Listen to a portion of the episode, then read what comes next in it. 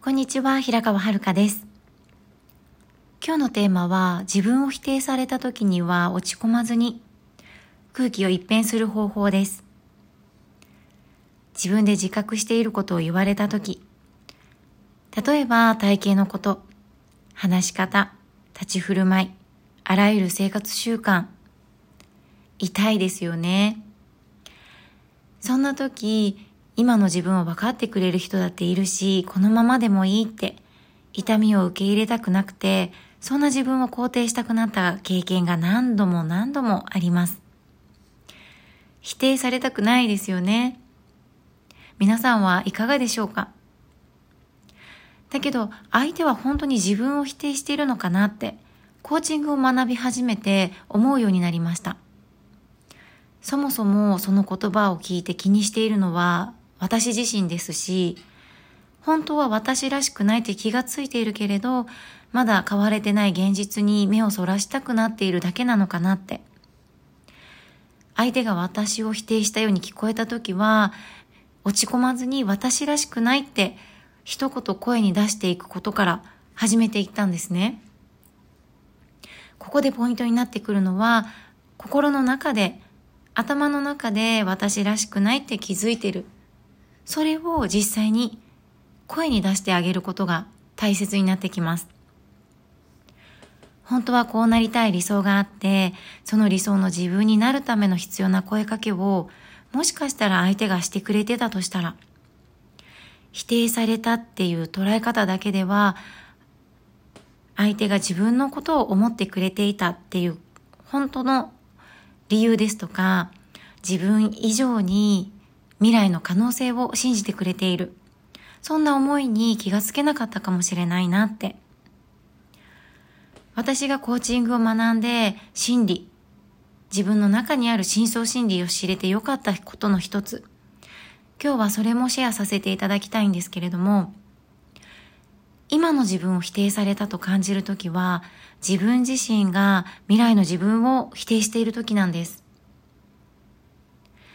ここすごく重要になってくるので、もう一度お伝えさせてください。今の自分を否定されたと感じるときは、自分自身が未来の自分を否定しているときです。この理論は、プロコーチ、養成講座でもお伝えしているのですが、私たち人は基本的に過去から今を見ています。どういうことかと言いますと、昨日までの過去の経験、昨日までの私たちの記憶から今日を過ごしたり、目の前の物事を認知しています。ですが、コーチングは未来から今を見ていくんです。つまり理想の未来や夢を掲げて、それを達成するためにもうこの瞬間からなった自分、達成した自分で日常を行動していきます。もちろん未来をまだ体験をしたことがないので、途中で現実にとどまろうとしたり、実はその理想が本当は欲しくないのかもしれないなど、錯覚をしたような感覚になることがあった時に、未来にマインドセットするために、自分でかける言葉は私らしくないです。過去の私に理想があっても、それが自分では叶えられないかもしれない。そんな心理が働いているから、自分を通して自分を否定されたような気がしたり、実際に理想が遠いものに感じて、現状が動かなかったのも納得しました。理想や未来に理、想や未来に理想があっても、できないって、自分には叶えられないかもしれないと感じてしまうのは、これは自然なことなんですね。誰にでもあるネガティブな思考から来るもので、だからこそ私はコーチングが誰にでも必要だって確信しています。自分で自分を信じてあげるためにも自分で自分に力を与えるコーチングスキル。今日お伝えさせていただいた私らしくないって、その現状の自分に声をかけていきましょう。私がコーチングを始めるまでは自分の話を誰かに聞いてもらうことがなかったり、現状に満足いっていない自分がわがままなのかなって、